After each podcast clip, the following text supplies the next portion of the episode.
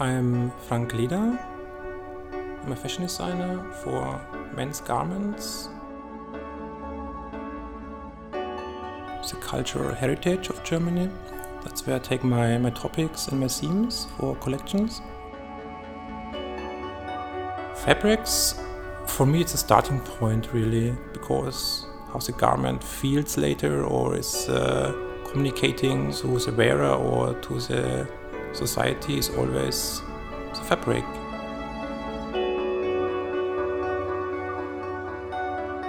My grandma and my granddad lived in the countryside, and my granddad he was a blacksmith.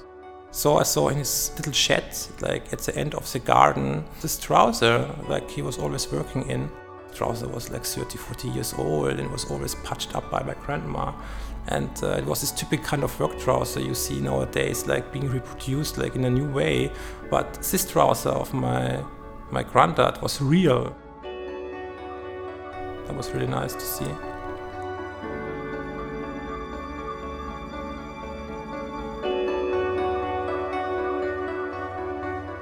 I take these ideas or I take these fragments of soul societies or cultural heritage and yeah, mix it with um, a new approach. So it's really like a, a mixture of the old and the new and the avant garde and the future.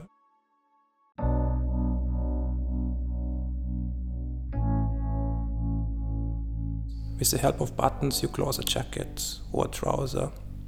So this kind of like small um, material comes very important in the overall look of a garment. So I really try to find and source really well made buttons and um, interesting shapes and looks.